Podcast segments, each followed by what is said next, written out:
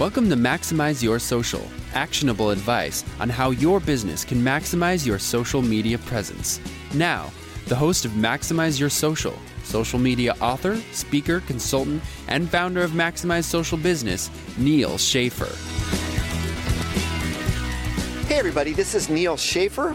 Maximize Your Social. As promised, I am here at Social Media Marketing World 2014 in San Diego. This is the who's who, the what's what the where's where of everything social media that you cover over an entire year. And I am here with someone that I've known from Orange County. And some of you know that I've interviewed other university professors that are teaching social media, that are teaching business professionals how they should be using social media. I think it's a really, really interesting topic that a lot of you resonate with. So I am here with Nicholas, Dr. Niklas Myhr Oh, thank God I said your name right. And we were just talking because Niklas is from Sweden, I was just in Finland, and I have actually taught, well, I've lectured at your class on B2B social media marketing. I think it was about a year ago. Uh, yes, uh, you're welcome back. Thank you. And Niklas is at Chapman University, right there in, in one of our uh, great schools in Orange County. And Niklas, first of all, great to see you again.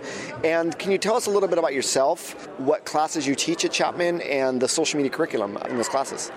Well, I came to America to do a PhD in B2B marketing and supply chain partnerships. But pretty early in the, the, internet era, I started getting interested in the electronic commerce, first in a B2B context, but then I started t- teaching internet marketing more generally from 1999 and onwards. I've been teaching internet slash social media marketing for 15 years. Some years it wasn't very popular, like 2002, 2003, it was back to teaching principles of marketing again. But right. in the last five years, I've been going um, more and more in this direction, and the, the titling classes as well as social media marketing uh, since 2010. And um, I try to live as I learn a little bit, even though I'm not a full time out there content creator. I try to rank number one still as social media professor on Google and um, showing the kids that um, you have to find what's your, what, what's your area, what's your niche, and uh, what do you need to do in order to stay relevant. And so that's a, the number one class. The other one, I teach global marketing and some marketing management classes. Now, are these uh, undergrad or grad classes or both? Uh, I teach both, and I think it's good to have the mixture because the undergraduates have their energy and the naivety that I actually appreciate because they don't close doors. They think they can change everything. The MBAs, they are some of them have gotten burned from life, uh, but some of them want to do a career transition, and uh, the richness of the case discussions are are deeper. You can go into some real examples more. So I, I, like to do both. So let's first talk about the undergrads. So I recently spoke to a group of students at Elon University, and I got all sorts of questions. And one of the questions was, does social media really work? Mm-hmm. And this is from a demographic that use live and breathe social media, right? So I thought that was very interesting. And I find that there's sort of this gap between the personal use of social media and the professional use, mm-hmm. and that very few of them really understood how it could be used for a business. Yeah. How do you find teaching the undergrads? Why are they interested in social media? And after you teach them, what level do you think they're at the level where they could be hired by agencies, by companies, and be very proficient at handling their social media marketing? It's a great question, and I think people generalize too much because you have two sides of the coin. You have the undergraduates that use social media a lot and are very fast in text messaging and apps and things for pure personal use.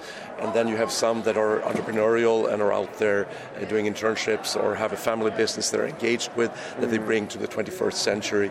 So you have both diversity within the group, but then you have a lot of undergraduates that uh, come in uh, because they're recommended by me to real business that gets too much authority.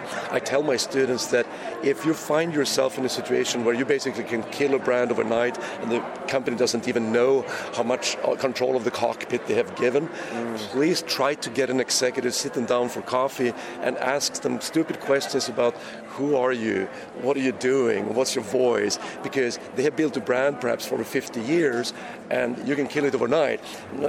Maybe not not do something completely stupid, but it's completely misfit. And I think that some of them appreciate that they have the technical knowledge, perhaps, but they need to put it into the business context, and then they can get it and sort of get that relationship as well with mentors. So I guess the advice there is if you're a college student or you're looking to get more experience in social media, do it. Whether you intern, volunteer, do it for your own brand. That's really the best way to learn. On the other hand, if you're a company looking to hire a social media professional, you want to hire someone that actually has mm-hmm. that experience and that's yes. going to ask you those questions mm-hmm. so that they can do a better job, right? Yeah, it, it is a, a balance. Uh, I tell students don't consider it dangerous for you career-wise to join a company that doesn't allow you to have a personal social media presence in parallel to your full-time employment, uh, because the average 20-year-old graduating now, their their average employment is going to last less, less than 18 months, and then you would have to start all over again. Uh, and at the same time, as a company could benefit from you bringing your network, at least partially, a Venn diagram type of. Some of that might be relevant to some of your network yep. or their families and friends, and you can bring that to bear. So these are really great things that if you're looking to work at a company in social media, those are the questions you should be asking. What's the executive buy-in? Can I ha- can I continue doing my own personal social media, my own personal branding? So let's move on to the professionals that are in the MBA program. And I know that your MBA program isn't a specific social media focus, but that you teach social media as part of it. So what has been the and I'm assuming it's an MBA in marketing, correct? Or is it just a general MBA? We have general MBA with emphasis in marketing, but um, uh, I've also been teaching uh, specific internet slash social media marketing classes for that cohort, both in our Czech program in, or in Prague and in, uh, in California. So we have a separate class for that, but it's not a major in social media. Gotcha. So tell me just the general aptitude of those. So they're in a marketing focus. I'm assuming that these are MBA people that have some business experience, some marketing experience. What is their level of aptitude in terms of social media, and what do you think they need to learn the most? That I'm assuming you teach as part of your program. I think that um, they need to get out of this mindset that you should do one thing really well uh, instead of doing a mediocre job everywhere. I say that it's some truth to that statement, but it's too early to commit to one platform. It's too dangerous, too limiting. You need to control your SERP a little bit more. SERP meaning search engine results page on Google. If you're just on one platform, you're going to let nine other contributors dominate that page for the search terms you are interested in. You need to get out there, and even if you have a minimal presence, you need to be technically proficient to develop a, a skill and a voice of your own or on behalf of the brand. Some of them come in with not specific marketing role, but they want to know more about marketing and how it relates. And what really works is like you talk about so, social business that talking about you don't have to be in the marketing department to be relevant for this. As a content contributor, to build their own reputation within the company and externally, I think some of my students sort of see the potential to raise their profile a little bit. And uh, basically see how does whatever I do contribute not just to my boss but to the end user. Even though it might be indirectly. Do we have a story here? And finding this storytelling is sort of the key element. And I think that um, successful MBAs that did this without technology before, I tell them if you're if you're good at building relationships and trust and uh, networks, that's great. Those skills are still applicable in social media age. You just can do more of it faster. Right, and you can scale. Yeah, and you bring up a great point, and, and I talk about this when, after I wrote my first book on LinkedIn, when I wrote the rough draft, I decided I didn't want to be a one-trick pony. Yeah. And when I consult with companies, you don't pick platforms. You need to cut those emotional bonds you have with a particular platform. I love Google Plus, but I know it may not be appropriate for everybody, right? Mm-hmm. So yeah, it's important to really take that neutral professional perspective mm-hmm. and understand holistically mm-hmm. how all these platforms work, and obviously what's more relevant for your job at your company.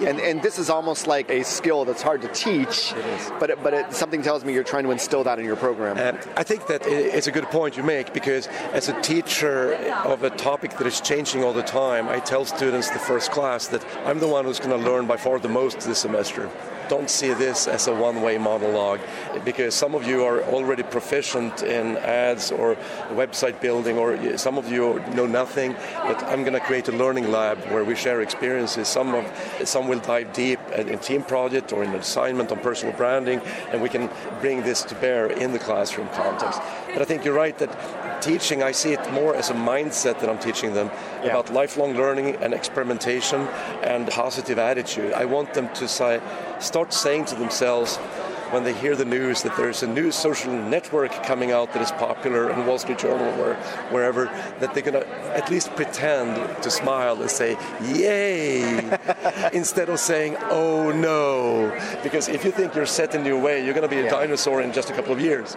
No, very true. I, I love the, the three components you just talked about for every social media professional experimentation, positive attitude. What was the third one you said right before experimentation? Um, oh, learning man. mindset, I think. The, yeah, the mindset, the mindset. That's critical. Well, Niklas, you know, any else that you want to add to all the businesses that are listening, social media professionals? And I also want to know how people can find. I know that you have a blog. I know when I uh, spoke, you featured me on your blog as well. So talk a little bit about how people can find you, as well as your current program at Chapman, mm-hmm. as well as Prague. And if you do any online programs, I don't, I don't yeah. know if Chapman's there yet or not. But. Um, now, we're working on some online programs. Uh, Chapman.edu is the university website, and the Argyros School of Business and Economics is where I teach. But my blog is niklasmyhr.com, and thanks to inspiration from people like yourself, I'm launching Myhrketing, the social media professor podcast. Nice. Uh, that's Niklas Myhr. That's N as in Nancy, I K L A S, M as in Mary, Y H R dot com.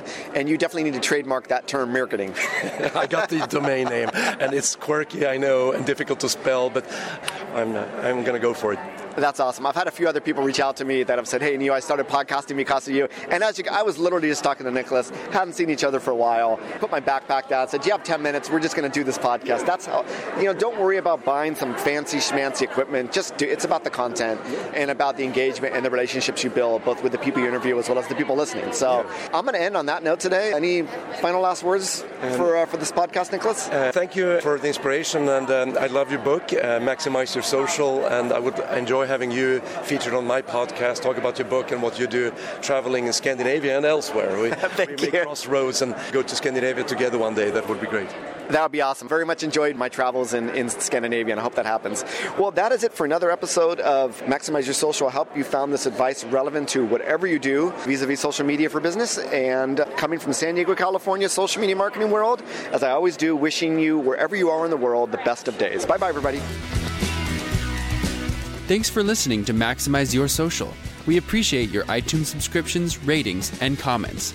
If you would like to appear on the show or recommend content, please contact Neal Schaffer at neil at maximizeyoursocial.com. Thanks for listening and have a great day.